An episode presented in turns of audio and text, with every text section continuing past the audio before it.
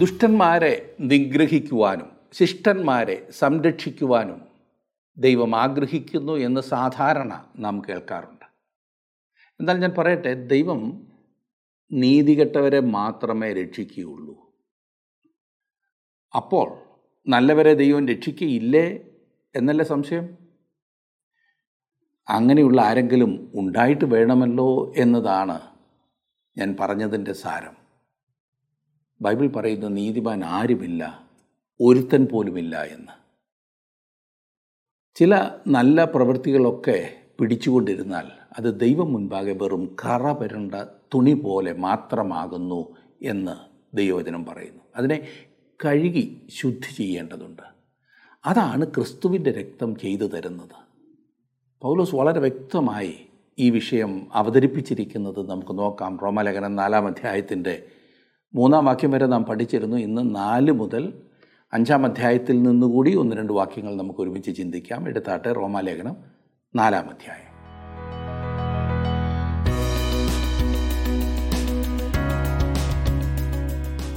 റോമാലേഖനം 4-ാം അധ്യായത്തിൻ്റെ 3-ാം വാക്യം വരെ നാം ചിന്തിച്ചു കഴിഞ്ഞിരുന്നു. 4-5 വാക്യങ്ങളിലേക്ക് വരുമ്പോൾ നാം വായിക്കുന്നത്, എന്നാൽ പ്രവർത്തിക്കുന്നവന് കൂലി കണക്കിടുന്നത് കൃപയായിട്ടല്ല കടമായിട്ടത്രേ.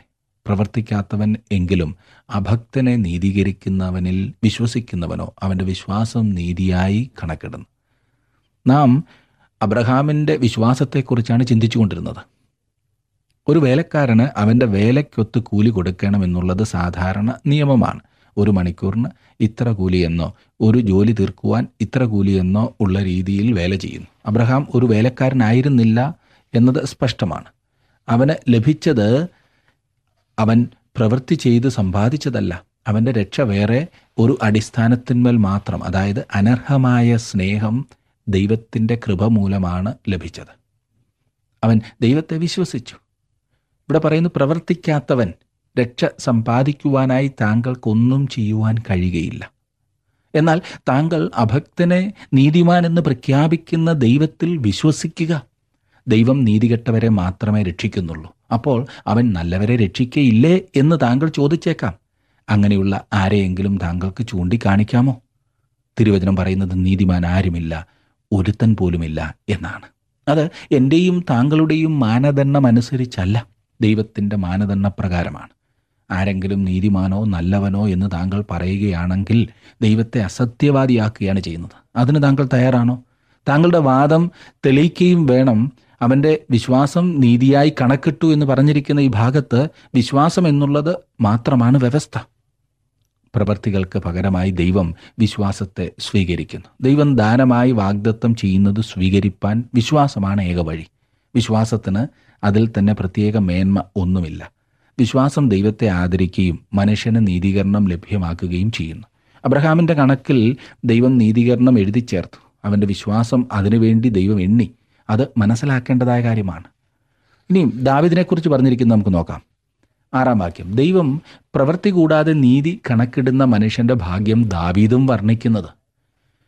ദാവീദ് ന്യായപ്രമാണത്തിന് കീഴിൽ ജീവിച്ച വ്യക്തിയാണ്. എന്നാൽ അബ്രഹാമിൻ്റെ കാലത്ത് ന്യായപ്രമാണം നൽകിയിരുന്നില്ല. അബ്രഹാമിന് ശേഷം 100 വർഷങ്ങൾ കഴിയുന്നത് വരെയും മോശയുടെ ന്യായപ്രമാണങ്ങൾ ലഭിച്ചിരുന്നില്ല.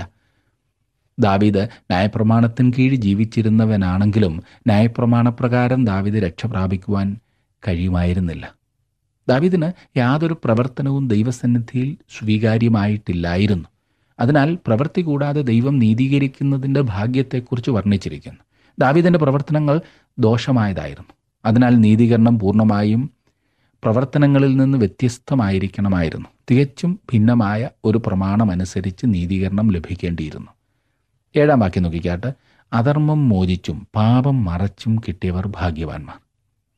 32-ാം സങ്കീർത്തനം 1-2 വാക്യങ്ങളാണ് ഇവിടെ ഉദ്ധരിച്ചിരിക്കുന്നത്. ദാവീദിൻ്റെ അനുതാപ പ്രാർത്ഥനകളിൽ ശ്രേഷ്ഠമായ ഒന്നാണിത്. 51-ാം സങ്കീർത്തനമാണ് അപ്രകാരമുള്ള മറ്റൊന്ന്. ദാവീദിൻ്റെ പാപവും അവൻ്റെ ഏറ്റുപറച്ചിലും അതിനെ തുടർന്നുള്ള അംഗീകാരവും ലഭിച്ചതിനെ തുടർന്ന് എഴുതിയ സങ്കീർത്തനമാണിത്. നാം ഇനിയും 9-ാം വാക്യത്തിലേക്ക് വരുമ്പോൾ ഈ ഭാഗ്യവർണ്ണനം പരിച്ഛേദനയ്ക്കോ അഗ്രചർമ്മത്തിനോ കൂടെയോ അബ്രഹാമിന് വിശ്വാസം നീതിയായി കണക്കിട്ടു എന്നല്ലോ നാം പറയുന്നത്. നീതീകരണം സാർവത്രികമാണെന്ന് വിശദീകരിക്കുവാനായി ഇവിടെ വീണ്ടും അബ്രഹാമിൻ്റെ കാര്യത്തിലേക്ക് ചർച്ച തിരിയുകയാണ് ചെയ്യുന്നത്. ന്യായപ്രമാണത്തിന് കീഴിൽ ജീവിച്ചിരുന്ന ദാവീദിൻ്റെ പാപം മോചിച്ചു കിട്ടിയപ്പോൾ അവനുണ്ടായ സന്തോഷത്തെക്കുറിച്ച് പറഞ്ഞാൽ ദാവീദ് പരിച്ഛേദനക്കാരനായിരുന്നതുകൊണ്ട് പരിച്ഛേദനക്കാർക്ക് മാത്രമേ ഈ സന്തോഷം അനുഭവിക്കുവാൻ കഴിയൂ എന്ന് യഹൂദന്മാർ വാദിക്കുമായിരുന്നു. അതുകൊണ്ട് പൗലോസ് അബ്രഹാമിൻ്റെ ചരിത്രത്തിലേക്ക് തിരിയുകയും ന്യായപ്രമാണം നൽകുന്നതിനു മുൻപും പരിച്ഛേദന ഏൽക്കുന്നതിനു മുൻപുമാകുന്നു അബ്രഹാം നീതീകരിക്കപ്പെട്ടത് എന്ന് കാണിക്കത്ര ചെയ്യുന്നത്. എങ്ങനെ കണക്കിട്ടത്? പരിച്ഛേദനയാലോ അഗ്രചർമ്മത്താലോ? പരിച്ഛേദനയിലല്ല, അഗ്രചർമ്മത്തിൽ അത്രയെന്ന് 10-ാം വാക്യത്തിൽ നാം വായിക്കുന്നു. ദൈവം അബ്രഹാമിനോടൊരു വാഗ്ദത്തം ചെയ്തു. ഏതെങ്കിലും ഒരു വ്യവസ്ഥ അബ്രഹാമുമായി ഉണ്ടാക്കുന്നതിന് വളരെ മുൻപ് തന്നെ അബ്രഹാം ദൈവത്തിൽ വിശ്വസിച്ചു. ദൈവം അബ്രഹാമിനോട് പറഞ്ഞ ഒരേ ഒരു കാര്യം താൻ പറഞ്ഞതുപോലെ തന്നെ ചെയ്യുമെന്നത്രേ. ദൈവത്തിൻ്റെ നഗ്നമായ വാക്കുകൾ വെറും വാക്കുകൾ എന്ന് പറയട്ടെ അബ്രഹാം വിശ്വസിച്ചു. എനിക്കങ്ങനെ പറയാമെങ്കിൽ 11 മുതലുള്ള വാക്യങ്ങളിലേക്ക് നാം വരുമ്പോൾ അവിടെ കാണുന്നത് അഗ്രചർമ്മത്തിൽ വെച്ച് ഉണ്ടായിരുന്ന വിശ്വാസ നീതിക്ക് മുദ്രയായി പരിച്ഛേദന എന്ന അടയാളം അവന് ലഭിച്ചത് അഗ്രചർമ്മത്തോടെ വിശ്വസിക്കുന്നവർക്കും കൂടി നീതി കണക്കിടപ്പെടുവാൻ തക്കവണ്ണം താൻ അവർക്കെല്ലാവർക്കും പിതാവായിരിക്കേണ്ടതിനും പരിച്ഛേദന മാത്രമുള്ളവരല്ല നമ്മുടെ പിതാവായ അബ്രഹാമിന് അഗ്രചർമ്മത്തിൽ വെച്ചുണ്ടായിരുന്ന വിശ്വാസത്തെ അനുഗമിക്കുന്നവരുമായ പരിച്ഛേദനക്കാർക്ക് പിതാവായിരിക്കേണ്ടതിനും തന്നെ ലോകാവകാശിയാകും എന്നുള്ള വാഗ്ദത്തം അബ്രഹാമിനോ അവൻ്റെ സന്തതിക്കോ ന്യായപ്രമാണത്താലല്ല വിശ്വാസത്തിൻ്റെ നീതിയാലല്ലോ ലഭിച്ചത്. പരിച്ഛേദനയെക്കുറിച്ച് പറയുന്നതിന് വളരെ മുൻപ് തന്നെ ദൈവം അബ്രഹാമിന് ആ വാഗ്ദത്തം ചെയ്തിരുന്നു. അബ്രഹാം ദൈവത്തിൽ വിശ്വസിച്ചു, അത്ര തന്നെ. 14 മുതലുള്ള വാക്യങ്ങളിലേക്ക് വരുമ്പോൾ എന്നാൽ ന്യായപ്രമാണമുള്ളവർ അവകാശികൾ എങ്കിൽ വിശ്വാസം വ്യർത്ഥവും വാഗ്ദത്തം ദുർബലവും എന്ന് വരും. ന്യായപ്രമാണമോ കോപത്തിന് ഹേതുവാകുന്നു. ന്യായപ്രമാണമില്ലാത്തയിടത്ത് ലംഘനവുമില്ല. അതുകൊണ്ട് കൃപാദാനം എന്ന് വരേണ്ടതിന് വിശ്വാസത്താലത്രേ അവകാശികളാകുന്നത്. വാഗ്ദത്തം സകല സന്തതിക്കും ന്യായപ്രമാണമുള്ളവർക്ക് മാത്രമല്ല അബ്രഹാമിൻ്റെ വിശ്വാസമുള്ളവർക്കും കൂടെ ഉറപ്പാകേണ്ടതിന് തന്നെ. ദൈവം അബ്രഹാമിനെ രക്ഷിച്ചത് വിശ്വാസം ഒന്നുകൊണ്ട് മാത്രമാണ്. ഈ വാക്യങ്ങളിലെല്ലാം ഊന്നിപ്പറയുന്നത് അത് തന്നെയാണ്. അവൻ്റെ വിവിധ വശങ്ങൾ ഇവിടെ പറയുന്നു. ഞാനത് ഓരോന്നും എടുത്ത് വിശദീകരിക്കേണ്ടതില്ലല്ലോ. 17 മുതൽ 22 വരെയുള്ള വാക്യങ്ങളിൽ അബ്രഹാം ആരിലാകുന്നു വിശ്വസിച്ചത് എന്ന് കാണുന്നു. ജീവിപ്പിക്കുന്ന ദൈവത്തിൽ നമ്മിൽ വിശ്വാസം ദൃഢമാക്കി തരുന്നത് ദൈവം തന്നെയാണ്. ദൈവത്തിൽ വിശ്വാസം അർപ്പിച്ചപ്പോൾ വാസ്തവത്തിൽ അബ്രഹാം എന്തിലാണ് നോക്കിയിരുന്നത്? ഒന്ന്, മരിച്ചവരെ ജീവിപ്പിക്കുന്ന ദൈവത്തിൽ. അവൻ അനേകം ജാതികളുടെ പിതാവായിത്തീരും എന്ന് വാഗ്ദത്തം ചെയ്തിരുന്നു. എന്നാൽ അവനും അവൻ്റെ ഭാര്യയും മരിച്ചവർക്ക് തുല്യമായിരുന്നു, ഒരുതരം നിർജീവമായ സ്ഥിതി.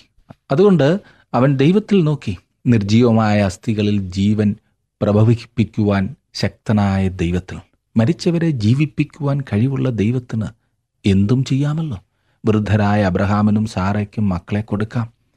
അതിക്രമങ്ങളിലും പാപങ്ങളിലും മരിച്ചവരായ ജാതികൾക്ക് ദിവ്യവും ആത്മീകവുമായ ജീവൻ നൽകാം. അബ്രഹാം വിശ്വസിച്ചിരുന്ന ദൈവത്തിൻ്റെ വേറൊരു പ്രത്യേകത രണ്ടാമതായി, ഇല്ലാത്തതിനെ ഉള്ളതിനെപ്പോലെ വിളിക്കുന്നവൻ. നോക്കണേ, പാപികളുടെ രക്ഷയും നീതീകരണവും ജാതികളെ കൈക്കൊള്ളുന്നതും വാസ്തവത്തിൽ ഇല്ലാത്തതിനെ ഉള്ളതിനെപ്പോലെ വിളിക്കുകയാണ്. ദൈവത്തിൻ്റെ സർവാധിപത്യത്തെയും പൂർണ്ണ അധികാരത്തെയും നിയന്ത്രണത്തെയും വെളിപ്പെടുത്തുന്നതാണ് ഇത്. ലോകത്തിൽ ഒന്നിനാലും കഴിയാത്ത കാര്യങ്ങൾ എല്ലാം തകർന്നടിയുമ്പോൾ അസാധ്യമായതിനെ സാധിപ്പിച്ചു തരുന്ന ദൈവത്തിൽ ഉറച്ചു വിശ്വസിക്കുവാൻ കഴിയുന്ന അവസ്ഥ. ദൈവത്തിലുള്ള വിശ്വാസത്താലാകുന്നു നാം അവനാൽ അംഗീകരിക്കപ്പെടുന്നത്. അങ്ങനെ അബ്രഹാം താൻ വിശ്വസിച്ച ദൈവത്തിൻ്റെ ദൃഷ്ടിയിൽ ബഹുജാതികൾക്ക് പിതാവായി തീർന്നു. ഇന്നും അസാധ്യമായ കാര്യങ്ങളെ സാധിപ്പിക്കുവാൻ നമുക്കാവശ്യം സർവശക്തനായ ദൈവത്തിലുള്ള വിശ്വാസമാണ്, ഇല്ലേ? എങ്ങനെയാണ് അബ്രഹാം വിശ്വസിച്ചത്? ആശയ്ക്ക് വിരോധമായി ആശയോടെ വിശ്വസിച്ചു. ഇവിടെ അവൻ്റെ ആശയ്ക്കെതിരായിട്ടുള്ള കാര്യമായിരുന്നു. സ്വാഭാവികമായ ആശ സാധാരണ ആശയെ പിന്താങ്ങുന്ന ഇന്ദ്രിയങ്ങളും യുക്തിയും അനുഭവവും എല്ലാം അബ്രഹാമിൻ്റെ കാര്യത്തിൽ എതിരായിരുന്നു. എല്ലാം എതിരായിരുന്നിട്ടും അബ്രഹാം ദൈവത്തിൽ വിശ്വസിച്ചു. അവൻ ദൈവം സർവത്തിനും മതിയായവനാകുന്നു എന്നതിനെ ഉറച്ചു വിശ്വസിച്ചു. അതുകൊണ്ട് തൻ്റെ അതുല്യമായ കൃപയാൽ ആശയ്ക്ക് വിരോധമായി വിശ്വസിക്കുവാൻ ദൈവം അബ്രഹാമിനെ ശക്തീകരിച്ചു. എത്ര മനോഹരമല്ലേ? വിശ്വാസത്തിന് അതിൽ തന്നെ യാതൊരു ശ്രേഷ്ഠതയുമില്ല. അബ്രഹാമിനെ ആശ്രയിക്കാനോ അനുഭവിക്കാനോ കാണുവാനോ ചുറ്റുപാടും ഒന്നും തന്നെ ഇല്ലായിരുന്നു. ദൈവത്തിൽ വിശ്വസിക്കുക മാത്രമാണ് അവൻ ചെയ്തത്. അത് വളരെ പ്രധാനപ്പെട്ട സംഗതിയത്രേ. അബ്രഹാം ഇരുമനസ്സുള്ള ആളായിരുന്നില്ല. അതത്രേ ഇവിടുത്തെ ചിന്ത. തൻ്റെ സാഹചര്യങ്ങളിൽ നിന്ന് നോട്ടം മാറ്റി ദൈവത്തിൻ്റെ വാഗ്ദത്വത്തിലേക്ക് നോക്കുവാൻ തുടങ്ങി. ദൈവം വാഗ്ദത്തം ചെയ്തെങ്കിലും സാഹചര്യം നോക്കുമ്പോൾ അതൊന്നും നടക്കുവാൻ സാധ്യതയില്ല. എങ്കിലും അബ്രഹാം ദൈവത്തെ പൂർണ്ണമായും വിശ്വസിച്ചു. വാഗ്ദത്തം ചെയ്തത് ദൈവമാകയാൽ അബ്രഹാം ആ വാഗ്ദത്തത്തിൽ ആശ്രയം വയ്ക്കുകയും ആ ദൈവത്തെ ആരാധിക്കുകയും ചെയ്തു. ദൈവത്തെ മഹത്വപ്പെടുത്തേണ്ടതിനായിട്ടാണ് ദൈവം മനുഷ്യനെ സൃഷ്ടിച്ചത്. എന്നാൽ അനുസരണക്കേട് മൂലം മനുഷ്യൻ അതിന് വിപരീതമായിട്ടാണ് പ്രവർത്തിച്ചത്. പ്രിയ സുഹൃത്തെ, ദൈവത്തിൽ വിശ്വസിക്കുന്നതിൽ കൂടി മാത്രമേ താങ്കൾക്ക് അവനെ മഹത്വപ്പെടുത്തുവാൻ കഴിയുകയുള്ളൂ എന്ന് താങ്കൾക്കറിയാമോ? വേറൊരു കാര്യം, അവൻ വാഗ്ദത്തം ചെയ്തത് പ്രവർത്തിപ്പാനും ശക്തനെന്ന് പൂർണ്ണമായി ഉറച്ചു എന്ന് വായിക്കുന്നു. പൂർണ്ണമായി ഉറച്ചു എന്ന് പറഞ്ഞാൽ സംശയത്തിന് യാതൊരു ഇടവുമില്ലാത്ത വിധം വിശ്വാസത്താൽ നിറഞ്ഞു എന്നർത്ഥം. ഒരു ഗ്ലാസ്സിൽ നിറയെ വെള്ളം ഉണ്ടെന്നിരിക്കട്ടെ, ഒരു തുള്ളി പോലും ഇനിയും അതിനകത്ത് കൊള്ളില്ല. ഒരു തുള്ളി വെള്ളം ഒഴിച്ചാൽ അത് വെളിയിൽ പോകും. അങ്ങനെ വിശ്വാസത്താൽ നിറഞ്ഞിരിക്കുന്ന അവസ്ഥ. ഒരു തുള്ളി സംശയം വന്നാൽ അത് വെളിയിൽ പോകും. അപ്രകാരം ഒരു വിശ്വാസമാകുന്നു സുഹൃത്തെ നമുക്ക് ആവശ്യം. പലപ്പോഴും സംശയത്താൽ നാം നട്ടം തിരിയുകയില്ലയോ? അതിൻ്റെ ആവശ്യമില്ല. നമുക്ക് വിശ്വാസം വർദ്ധിപ്പിച്ചു തരുവാൻ ശക്തനായ ദൈവത്തോട് അപേക്ഷിക്കുക. സംശയം നമ്മെ നശിപ്പിക്കും, വിശ്വാസം നമ്മെ വളർത്തും എന്നോർക്കണം. 22 വാക്യത്തിൽ നാം വായിച്ചത്, അതുകൊണ്ട് അത് അവന് നീതിയായി കണക്കിട്ടു. അബ്രഹാമിൻ്റെ കണ്ടെത്തുവാൻ കഴിയാതിരുന്ന അവൻ്റെ സ്വന്തം നീതിക്കു പകരമായി ഉയർത്തെഴുന്നേൽപ്പിലുള്ള വിശ്വാസം, അതായത് മരണത്തിൽ നിന്നുമുള്ള ജീവൻ ആണ് ദൈവം അബ്രഹാമിൽ നിന്നും സ്വീകരിച്ചത്. സാറായുടെ നിർജീവമായിരുന്ന ഗർഭപാത്രമാകുന്ന ശവക്കല്ലറയിൽ നിന്നും ഒരു മകനെ ഉയർത്തെഴുന്നേൽപ്പിക്കുവാൻ ദൈവത്തിന് കഴിയുമെന്ന് അബ്രഹാം വിശ്വസിച്ചു. ആ വിശ്വാസം മൂലമാണ് ദൈവം അവനെ നീതിമാനായി പ്രഖ്യാപിച്ചത്. അരിമത്യക്കാരനായ യോസഫിൻ്റെ കല്ലറയിൽ നിന്ന് ദൈവം തൻ്റെ പുത്രനെ ഉയർത്തെഴുന്നേൽപ്പിച്ചു എന്ന് വിശ്വസിക്കുന്നവർക്ക് ദൈവം നിത്യജീവൻ വാഗ്ദാനം ചെയ്യുന്നു. നമ്മോട് ദൈവം ഇന്ന് ആവശ്യപ്പെടുന്നത് അവനെ വിശ്വസിക്കുവാനാണ്. ഇനി 23, 24 വാക്യങ്ങളിൽ നാം വായിക്കുന്നത്, അവന് കണക്കിട്ടു എന്ന് എഴുതിയിരിക്കുന്നത് അവനെ വിചാരിച്ചു മാത്രമല്ല, നമ്മെ വിചാരിച്ചും കൂടെയാകുന്നു. നമ്മുടെ അതിക്രമങ്ങൾ നിമിത്തം മരണത്തിനേൽപ്പിച്ചും നമ്മുടെ നീതീകരണത്തിനായി ഉയർപ്പിച്ചുമിരിക്കുന്ന നമ്മുടെ കർത്താവായ യേശുവിനെ മരിച്ചവരിൽ നിന്ന് ഉയർപ്പിച്ചവനിൽ വിശ്വസിക്കുന്ന നമുക്കും കണക്കിടുവാനുള്ളതാകയാൽ തന്നെ. വാസ്തവത്തിൽ സാറായുടെ ഗർഭപാത്രം ഒരു ശവക്കല്ലറയായിരുന്നു, മരിച്ച ഒരു സ്ഥാനം. എന്നാൽ അവിടെ നിന്നും ജീവൻ പുറപ്പെട്ടു. അബ്രഹാം ദൈവത്തിൽ വിശ്വസിച്ചു. നിങ്ങളുടെ പിതാവായ അബ്രഹാം എൻ്റെ ദിവസം കാണുമെന്നുള്ളത് കൊണ്ട് ഉല്ലസിച്ചു, അവൻ കണ്ട് സന്തോഷിച്ചുമിരിക്കുന്നു എന്ന് പറഞ്ഞപ്പോൾ കർത്താവായ യേശുക്രിസ്തു അർത്ഥമാക്കിയതും ഇതുതന്നെയാണ്. ക്രിസ്തുവിൻ്റെ മരണത്തിൽ മാത്രമല്ല, അവൻ്റെ ഉയർത്തെഴുന്നേൽപ്പിലും വിശ്വസിക്കുന്നതാണ് വിശ്വാസം. ക്രിസ്തുവിൻ്റെ മരണത്തിലും ഉയർത്തെഴുന്നേൽപ്പിലും വിശ്വസിക്കുന്നവരെ ദൈവം നീതീകരിക്കുന്നു. അത് എത്രയോ മനോഹരമായ കാര്യമാണ്. എന്നെ ശ്രദ്ധിക്കുന്ന പ്രിയ സഹോദര സഹോദരി, താങ്കൾ അവനിൽ വാസ്തവമായി വിശ്വസിക്കുന്നുണ്ടോ? യേശുവിൽ വിശ്വസിച്ച് നിത്യജീവൻ്റെ അവകാശിയാകുവാൻ ദൈവം താങ്കളെക്കുറിച്ച് ആഗ്രഹിക്കുന്നു എന്നറിയാമോ? താങ്കളുടെ വിലപ്പെട്ട നിർദ്ദേശങ്ങളും അഭിപ്രായങ്ങളും പ്രാർത്ഥനാ വിഷയങ്ങളും ഇന്ന് തന്നെ ഞങ്ങളെ വിളിച്ചറിയിക്കുക. വിളിക്കേണ്ട നമ്പർ 8281384455.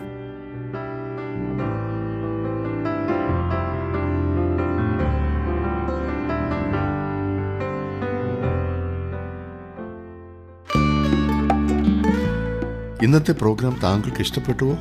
എങ്കിൽ ഉടൻ തന്നെ ഞങ്ങൾക്കൊരു മിസ് കോൾ തരിക. അടുത്ത വിജയി ഒരുപക്ഷെ താങ്കളായിരിക്കാം.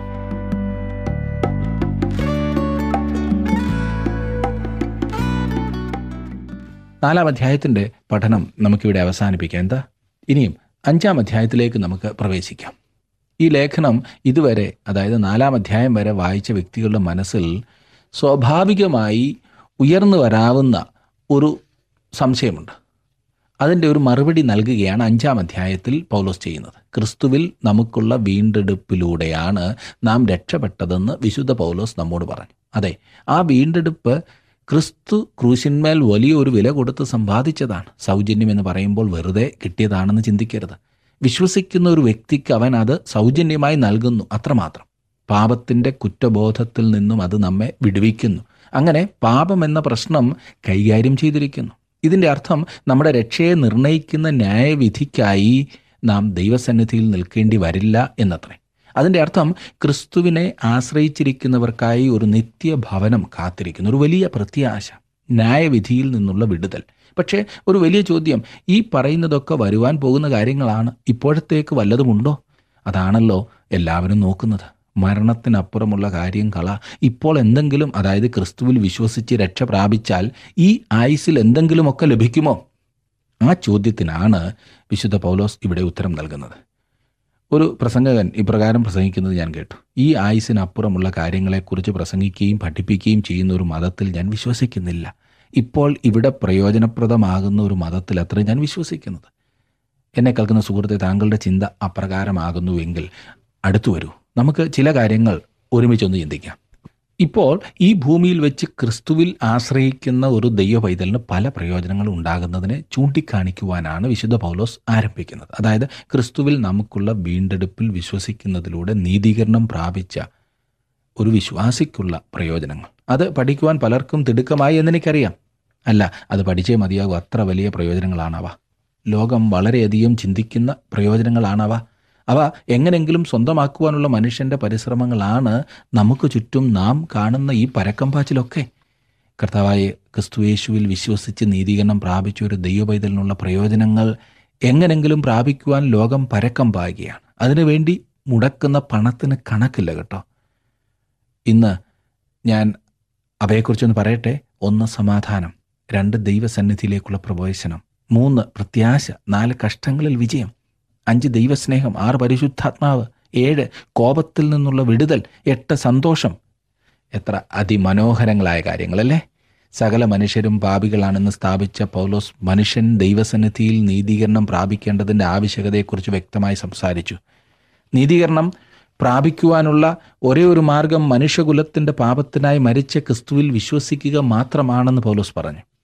അതെ, ഇനിയും 5 അധ്യായത്തിൻ്റെ 1 വാക്യത്തിലേക്ക് വരുമ്പോൾ പറയുന്ന വിശ്വാസത്താൽ നീതീകരിക്കപ്പെട്ടിട്ട് നമ്മുടെ കർത്താവായ യേശുക്രിസ്തു മൂലം നമുക്ക് ദൈവത്തോട് സമാധാനമുണ്ട്. വിശ്വാസത്താൽ നീതീകരിക്കപ്പെട്ടിട്ട്. നോക്കണേ, നാം ക്രിസ്തുവിനെ ആശ്രയിച്ച ആ ഒരു നിമിഷത്തെ വിശ്വാസത്തെ സൂചിപ്പിക്കുന്നതാണ്. അതെ, ഞാൻ യേശുവിൽ വിശ്വസിച്ച സമയം, നമ്മുടെ കർത്താവായ യേശുക്രിസ്തു മൂലം നമുക്ക് ദൈവത്തോട് സമാധാനമുണ്ട്. വിശുദ്ധ ബൈബിൾ അനേക വിധത്തിലുള്ള സമാധാനത്തെക്കുറിച്ച് പറയുന്നുണ്ട്. ഒന്നാമതായി ലോകത്തിൻ്റെ സമാധാനം. നാം ഐക്യരാഷ്ട്ര സംഘടനയെയും അതുപോലെ അനേക പ്രസ്ഥാനങ്ങളെയും കുറിച്ച് കേൾക്കാറുണ്ട്. ഈ പറഞ്ഞ സമാധാനത്തിനു വേണ്ടി അവർ പരിശ്രമിക്കുകയാണ്. ഇത്രയും നാളും പരിശ്രമിച്ചിട്ടും ഈ പ്രസ്ഥാനങ്ങളൊന്നും സമാധാനം സ്ഥാപിക്കുന്നതിൽ വിജയിച്ചിട്ടില്ല എന്ന് നമുക്കറിയാൻ സാധിക്കും. പറയൂ, കഴിഞ്ഞ കാലങ്ങളിൽ സാധിച്ചിട്ടുണ്ടോ? പരിശ്രമിക്കുന്നവർ തെറ്റാണ് ചെയ്യുന്നതെന്ന് അർത്ഥമില്ല. ഇന്ന് അനേകരും ചിന്തിക്കുന്നത് താങ്കൾ വളരെ ഉച്ചത്തിൽ പ്രതിഷേധിച്ചാൽ മാനുഷിക കൗശലത്താൽ ലോകത്തിൽ അല്ലെങ്കിൽ സമൂഹത്തിൽ സമാധാനം കൊണ്ടുവരാമെന്നത്രേ. ഒരുതരം മനഃശാസ്ത്രപരമായ പരിവർത്തനം. സമാധാനമില്ലെങ്കിലും സമാധാനമാ എന്ന് പറഞ്ഞാൽ അങ്ങനെ അങ്ങ് ആയിക്കൊള്ളും എന്ന ചിന്ത എത്ര ബാലിശമാണ്! അതേ സുഹൃത്തെ, മനുഷ്യഹൃദയത്തിൽ പാപം കുടികൊള്ളുന്നത്രയും കാലം ലോകത്തിൽ സമാധാനമുണ്ടായിരിക്കുകയില്ല. സമാധാന പ്രഭു കടന്നു വരുന്നതുവരെയും സമാധാനം ലോകത്തിൽ പ്രതീക്ഷിക്കുവാൻ ഒരിക്കലും സാധിക്കില്ല. ക്രിസ്തു ഈ ലോകത്തിൽ സമാധാനം കൊണ്ടുവരും. പക്ഷേ പൗലോസ് ഇവിടെ സംസാരിക്കുന്ന സമാധാനം ലോകം തരുന്നതായ സമാധാനമല്ല. രണ്ടാമതായി ആത്മാവിൻ്റെ സ്വാസ്ഥ്യം എന്നറിയപ്പെടുന്ന സമാധാനമുണ്ട്. അപ്രകാരം ഒരു സമാധാനത്തെക്കുറിച്ചാണ് യേശു കർത്താവ് തൻ്റെ ശിഷ്യന്മാരോട് സൂചിപ്പിച്ചത്. സമാധാനം ഞാൻ നിങ്ങൾക്ക് തന്നേച്ചു പോകുന്നു, എൻ്റെ സമാധാനം ഞാൻ നിങ്ങൾക്ക് തരുന്നു, ലോകം തരുന്നത് പോലെയല്ല ഞാൻ നിങ്ങൾക്ക് തരുന്നത്. ക്രിസ്തുവിൽ ആശ്രയിക്കുകയും ക്രിസ്തുവിൽ വിശ്വസിക്കുകയും ക്രിസ്തുവിൻ്റെ ഹിതം പ്രവർത്തിക്കുകയും ചെയ്യുന്ന ദൈവമക്കൾക്ക് ലഭിക്കുന്ന സമാധാനമാകുന്നു ഈ പറഞ്ഞിരിക്കുന്നത്. എല്ലാ അവസരത്തിലും ഈ സമാധാനം ഞാൻ അനുഭവിക്കുന്നുണ്ട് എന്ന് പറഞ്ഞാൽ കൊള്ളാമെന്ന് എനിക്ക് താല്പര്യമുണ്ട്. പക്ഷേ അങ്ങനെ പറഞ്ഞാൽ ശരിയാകേയില്ല. സകല ദൈവമക്കൾക്കും ഈ പറഞ്ഞ സമാധാനം ലഭ്യമാണെന്ന് ഞാൻ മനസ്സിലാക്കുന്നു. മിക്കവാറും വിശ്വാസികളെപ്പോലെ എൻ്റെ ജീവിതത്തിലും ഉയർച്ചകളും വീഴ്ചകളുമുണ്ട്. ആത്മീകമായി ഉയർന്നും താണും ഞാൻ പോകാറുണ്ട്. ചില അവസരങ്ങൾ ഈ സമാധാനം എൻ്റെ ആത്മാവിൽ വേലിയേറ്റം ഉണ്ടാക്കാറുണ്ട്. അത് എത്രയെത്ര മനോഹരമാണെന്ന് അനുഭവിച്ചറിയേണ്ടത് തന്നെയാണ്. എന്നാൽ ചില അവസരങ്ങളിൽ ഞാൻ സംഘർഷത്തിലാകുമ്പോൾ അല്ലെങ്കിൽ മാനസികമായി തളർന്നിരിക്കുമ്പോൾ, ആകെ പിരിമുറുക്കത്തിലാകുമ്പോൾ ഈ സമാധാനം എന്നെ കൈവിട്ടതുപോലെ തോന്നും. എന്തായിരുന്നാലും പൗലോസ് ഇവിടെ സൂചിപ്പിക്കുന്നത് വ്യക്തിപരമായ സ്വാസ്ഥ്യം എന്ന സമാധാനത്തെക്കുറിച്ചല്ല.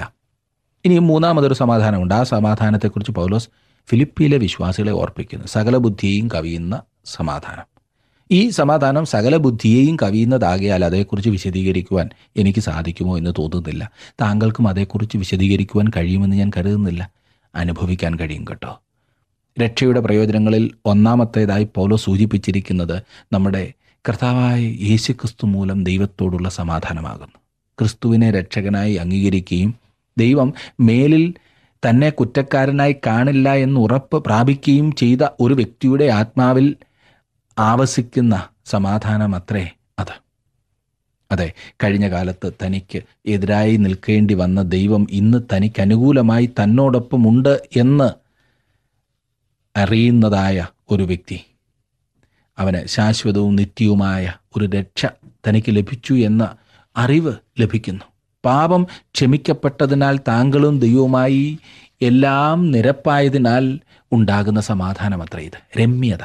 യേശുക്രിസ്തുവിൻ്റെ രക്തത്താൽ നമുക്ക് സമാധാനമുണ്ട് എന്ന് പൗലോസ് വീണ്ടും വീണ്ടും സൂചിപ്പിക്കുന്നത് താങ്കൾ ശ്രദ്ധിച്ചു കാണുമല്ലോ. അതിൻ്റെ അർത്ഥം നമ്മുടെ ആത്മാവും ദൈവവുമായി എല്ലാ കാര്യത്തിലും രമ്യമായി അല്ലെങ്കിൽ നിരപ്പ് പ്രാപിച്ചു എന്നത്രേ. അത് അതിമഹത്തായ സമാധാനമാകുന്നില്ലേ? ഏദനിൽ മനുഷ്യൻ പാപം ചെയ്തപ്പോൾ മനുഷ്യൻ ദൈവത്തിൽ നിന്നും ഓടിപ്പോയെന്ന് മാത്രമല്ല, ദൈവവും മനുഷ്യനിൽ നിന്ന് തിരിഞ്ഞു പോകേണ്ടി വന്നു. പാപം ചെയ്ത മനുഷ്യൻ ദൈവജീവനിൽ നിന്നും തന്നെ ഓടിപ്പോയി. അവൻ തന്നെത്താൻ അകന്നു.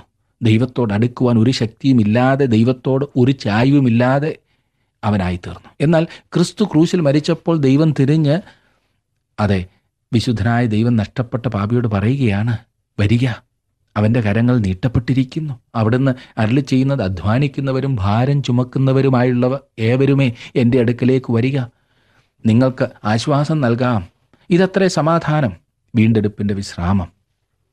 പ്രിയ സുഹൃത്തെ, ദൈവം നിരന്നിരിക്കുകയാണ്. നാം നേരത്തെ കണ്ടതുപോലെ ദൈവത്തിൻ്റെ ആ വൈര്യം ശമിപ്പിച്ച് താങ്കളുമായി ഒരു നിരപ്പിലെത്തുവാൻ താങ്കൾക്ക് ഒന്നും ചെയ്യുവാൻ കഴിയുകയില്ല, ചെയ്യേണ്ടതുമില്ല. പലർക്കും ദൈവത്തെ പ്രീതിപ്പെടുത്തി രക്ഷ നേടുവാൻ ഇന്ന് പല പല ഉപാധികളുണ്ട്. ചിലർ ചിന്തിക്കുന്നത് കുറേയേറെ കണ്ണുനീർ പൊഴിച്ചാലേ ദൈവം അവരുമായി നിരക്കുകയുള്ളൂ എന്നത്ര. ചിലർ ചിന്തിക്കുന്നത് ഏതെങ്കിലും പ്രത്യേക സ്ഥലത്ത് കിടന്ന് ഉരുണ്ടെങ്കിൽ മാത്രമേ ദൈവം അവരുമായി പ്രസാദിക്കുകയുള്ളൂ എന്നത്ര.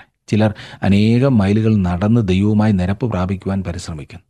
മല കയറിയത് കൊണ്ടോ, വളരെ പണം ചെലവഴിച്ചത് കൊണ്ടോ, നേർച്ചയിട്ടത് കൊണ്ടോ ഒന്നും ദൈവത്തെ താങ്കളുമായി നിരപ്പിക്കുവാൻ താങ്കൾക്കോ എനിക്കോ കഴിയുകയില്ല. കാരണം ദൈവം മനുഷ്യവർഗത്തോട് നിരന്നു കഴിഞ്ഞിരിക്കുകയാണ്. ക്രിസ്തു ക്രൂശിൽ മരിച്ചതിനാൽ ദൈവം ലോകത്തോട് നിരന്നിരിക്കുകയാണ്. സുവിശേഷത്തിൻ്റെ ദൂത് എന്തെന്നാൽ ദൈവത്തോട് നിരന്നുകൊള്ളുവീൻ എന്നാകുന്നു. ഇനിയും ചെയ്യേണ്ടത് താങ്കളാകുന്നു. അവിടുത്തെ രക്ഷ താങ്കൾ അംഗീകരിക്കുമ്പോൾ താങ്കളുടെ പാപങ്ങൾ ക്ഷമിക്കപ്പെട്ടു എന്ന സമാധാനം താങ്കൾ അനുഭവിക്കും. എത്രയോ എത്രയോ ആളുകൾ താങ്കളുടെ ഹൃദയത്തിൽ വാസ്തവത്തിലുള്ള സമാധാനം എങ്ങനെ പ്രാപിക്കാമെന്നറിയാതെ ഞരങ്ങി ഞരങ്ങി കഴിയുന്നുണ്ട്. രാത്രിയിൽ അവരുടെ തലയിണ കണ്ണുനീരിനാൽ കുതിരുന്നു. കുറ്റബോധത്താൽ എത്രയെത്ര ആത്മാക്കൾ ഇന്ന് വേദനപ്പെട്ട് കഴിയുന്നു. തങ്ങളുടെ ഹൃദയത്തിൽ നിന്നും ആ കുറ്റബോധം ഒന്ന് നീക്കപ്പെട്ടിരുന്നെങ്കിൽ എന്ന് അവർ കൊതിക്കുന്നു. അതിനുവേണ്ടി എവിടെ പോകുവാനും എന്ത് ചെയ്യുവാനും അവർ തയ്യാറാണ്. ഈ കുറ്റബോധം ഒന്ന് മാറിക്കിട്ടുവാൻ എന്ത് പണം നൽകുവാനും അവർ തയ്യാറാണ്. ഒരു ക്രിസ്തീയ മനഃശാസ്ത്രജ്ഞൻ ഒരിക്കൽ എന്നോട് പറഞ്ഞു, ഈ കുറ്റബോധം മാറിക്കിട്ടാവുന്ന ഒരേ ഒരു സ്ഥലം ക്രിസ്തുവിൻ്റെ ക്രൂശിങ്കൽ മാത്രമാകുന്നു എന്ന്. ഒരു ദൈവ പൈതലിന് സ്വന്തമാക്കുവാൻ കഴിയുന്ന ആദ്യത്തെ അനുഗ്രഹീത അനുഭവം സമാധാനമാകുന്നു. സുഹൃത്തെ, താങ്കൾക്ക് ആ സമാധാനമുണ്ടോ? ഇല്ല എങ്കിൽ സമാധാന പ്രഭുവായ ക്രിസ്തുവിങ്കിലേക്ക് കടന്നു വരൂ. അവിടുന്ന് സമാധാനം നൽകി താങ്കളെ അനുഗ്രഹിക്കും. അതെ, മുൻവിധി കളഞ്ഞ് അവൻ്റെ അടുത്തേക്ക് വരുമോ? ക്രിസ്തുവിൻ്റെ ക്രൂശ് മരണത്തിൽ വിശ്വസിച്ച് നീതീകരണം പ്രാപിച്ച ഒരു വ്യക്തിക്കുണ്ടാകുന്ന രണ്ടാമത്തെ പ്രയോജനം ശ്രദ്ധിച്ചാലും, രണ്ടാം വാക്യം, നാം നിൽക്കുന്ന ഈ കൃപയിലേക്ക് നമുക്ക് അവൻ മൂലം വിശ്വാസത്താൽ പ്രവേശനവും ലഭിച്ചിരിക്കുന്നു. നാം ദൈവ തേജസ്സിൻ്റെ പ്രത്യാശയിൽ പ്രശംസിക്കുന്നു. പ്രവേശനം എന്നതുകൊണ്ട് അർത്ഥമാക്കുന്നത് എനിക്കും താങ്കൾക്കും പ്രാർത്ഥനയിലൂടെ ദൈവത്തിൻ്റെ അടുത്തേക്ക് ചെല്ലാമെന്നത്രേ. അതെ, എത്ര മനോഹരമായിരിക്കുന്നല്ലേ! താങ്കളെക്കുറിച്ചും താങ്കളുടെ പ്രശ്നങ്ങളെക്കുറിച്ചും താങ്കളുടെ പ്രിയപ്പെട്ടവരെക്കുറിച്ചും താങ്കളുടെ സുഹൃത്തുക്കളെക്കുറിച്ചും മറ്റും പോയി പറയുവാൻ താങ്കൾക്ക് ഒരാളുണ്ട് എന്ന് പറയുന്നത് എത്ര അനുഗ്രഹീതമാണ്. തങ്ങളുടെ ഉള്ളു തുറന്നൊന്ന് സംസാരിക്കുവാൻ ഒരാളെ കാണാത്തതാണ് ഇന്ന് അനേകരുടെയും പ്രശ്നം. ആരെയും വിശ്വസിച്ചെല്ലാം പറയുവാൻ സാധിക്കുന്നില്ല. ഹൃദയത്തിലിരുന്നെല്ലാം പുകയുകയാണ്, നീറുകയാണ്, വിങ്ങിപ്പൊട്ടുകയാണ്. സ്വന്തം ജീവിത പങ്കാളിയോട് പോലും പറയുവാൻ സാധിക്കാത്ത സ്ഥിതി ഓർക്കുവാൻ തന്നെ പ്രയാസമാണില്ലേ? അങ്ങനെ ഭാരപ്പെടുന്ന ഒരു വ്യക്തിയാകുന്നു താങ്കളെങ്കിൽ ക്രിസ്തുനാഥൻ താങ്കളെ മുഴുവനായി ശ്രദ്ധിക്കുവാൻ തയ്യാറായിരിപ്പുണ്ട്. ഈ കാര്യം മറക്കാതിരിക്കുക. അവൻ്റെ അടുത്തേക്ക് ചെല്ലുവാൻ ഒരേ ഒരു കാര്യം ചെയ്താൽ മതിയാകും. അവനിൽ വിശ്വസിക്കുക, അവനെ രക്ഷകനായി അംഗീകരിക്കുക. അവിടുന്ന് താങ്കളെ ആശ്വസിപ്പിക്കുന്നവനാണ്.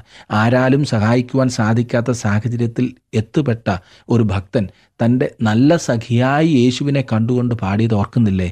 എന്ത് നല്ലോർ സഖി യേശു, പാപദുഃഖം വഹിക്കും, എല്ലാം യേശുവോട് ചെന്ന് ചൊല്ലിടുമ്പോൾ താൻ കേൾക്കും. ഇവിടെ നമ്മെ ശ്രദ്ധിക്കുകയും നമ്മുടെ പ്രാർത്ഥനയ്ക്ക് മറുപടി നൽകുകയും ചെയ്യുന്നൊരു സ്വർഗീയ പിതാവിൻ്റെ സന്നിധിയിലേക്ക് ഇന്ന് ദൈവമക്കളാകുന്ന നമുക്ക് പ്രവേശനമുണ്ട്. ഒരു കാര്യം, അവൻ പ്രാർത്ഥനയ്ക്ക് മറുപടി നൽകും എന്ന് ഞാൻ പറഞ്ഞപ്പോൾ താങ്കൾ പ്രാർത്ഥിക്കുന്ന പ്രാർത്ഥനകൾക്കെല്ലാം താങ്കൾ ആഗ്രഹിക്കുന്നത് പോലെ മറുപടി ലഭിക്കും എന്ന അർത്ഥമല്ല കേട്ടോ. ഇത് ഞാൻ ഇനിയും വിവരിക്കേണ്ടതായിട്ടില്ലല്ലോ. അവിടുത്തെ ഹിതപ്രകാരം അവിടുന്ന് താങ്കളുടെ നന്മയ്ക്കായി മറുപടി നൽകിത്തരുന്ന ദൈവമാണ്. യേശുക്രിസ്തുവിൻ്റെ രക്തത്താൽ നീതീകരണം പ്രാപിച്ച ഒരു വ്യക്തിക്കുള്ള മൂന്നാമത്തെ പ്രയോജനം രേഖപ്പെടുത്തിയിരിക്കുന്നതും രണ്ടാം വാക്യത്തിൽ തന്നെയാണ്. അത് പ്രത്യാശയാണ്. നാം ദൈവ തേജസ്സിൻ്റെ പ്രത്യാശയിൽ പ്രശംസിക്കുന്നു എന്ന് വായിക്കുന്നു. അടുത്ത അതിമനോഹരമായ പ്രയോജനം അതാകുന്നു. ആശ നഷ്ടപ്പെട്ടിരിക്കുന്ന ലോകത്തിൽ പ്രത്യാശയുടെ ദൂത് നൽകുവാൻ കഴിവുള്ള ഒരേ ഒരു വ്യക്തി ക്രിസ്തുവാകുന്നു. ഇവിടെ സൂചിപ്പിച്ചിരിക്കുന്ന പ്രത്യാശ ദൈവവചനം ഉയർത്തിക്കാട്ടുന്നതായ പ്രത്യാശയാണ്. തീത്തോസ് എന്നു പേരോടുകൂടിയ ഒരു യുവപ്രസംഗകനോട് വിശുദ്ധ പൗലോസ് ഇപ്രകാരം പറയുകയുണ്ടായി: നാം ഭാഗ്യകരമായ പ്രത്യാശയ്ക്കായിട്ടും മഹാദൈവവും നമ്മുടെ രക്ഷിതാവുമായ യേശുക്രിസ്തുവിൻ്റെ തേജസ്സിൻ്റെ പ്രത്യക്ഷതയ്ക്കായിട്ടും കാത്തുകൊണ്ട്. മഹോപദ്രവകാലത്തിനായി നോക്കുന്നത് ഒരു വലിയ പ്രത്യാശയാണെന്ന് ഞാൻ കരുതുന്നില്ല. ഏതായാലും ഞാൻ അതിനുവേണ്ടി നോക്കുന്നില്ല. കാരണം അതൊരു പ്രത്യാശ എന്നുള്ളതിനേക്കാൾ ഒരു ഭയാനകമായ അവസ്ഥയായിരിക്കും. ഇതിൽ സംശയമില്ല. യേശു കർത്താവ് ഈ ഭൂമിയിലേക്ക് വന്ന് തൻ്റെ സഭയെ ഈ ഭൂമിയിൽ നിന്നും ചേർത്തുകൊള്ളുന്നതിന് വേണ്ടി കാത്തിരിക്കുന്നത് മഹത്വകരമായ പ്രത്യാശയാണ്. അവിടുത്തെ പ്രത്യക്ഷതയെങ്കിൽ അങ്ങനെ സംഭവിക്കും.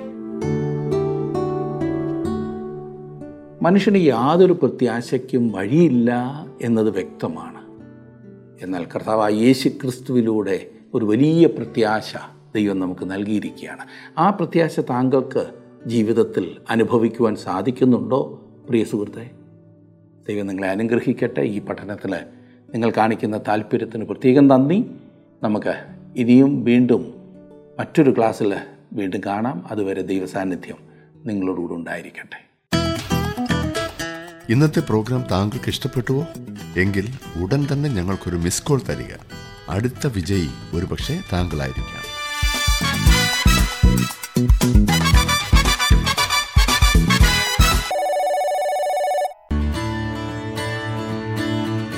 TWR ജീവസന്ദേശം ബൈബിൾ പഠനങ്ങൾ അടങ്ങിയ മീഡിയ പ്ലെയർ ലഭ്യമാണ്. ഇത് ആവശ്യമുള്ളവർ സ്ക്രീനിൽ കാണുന്ന നമ്പറുകളിൽ ഞങ്ങളുമായി ബന്ധപ്പെടുക.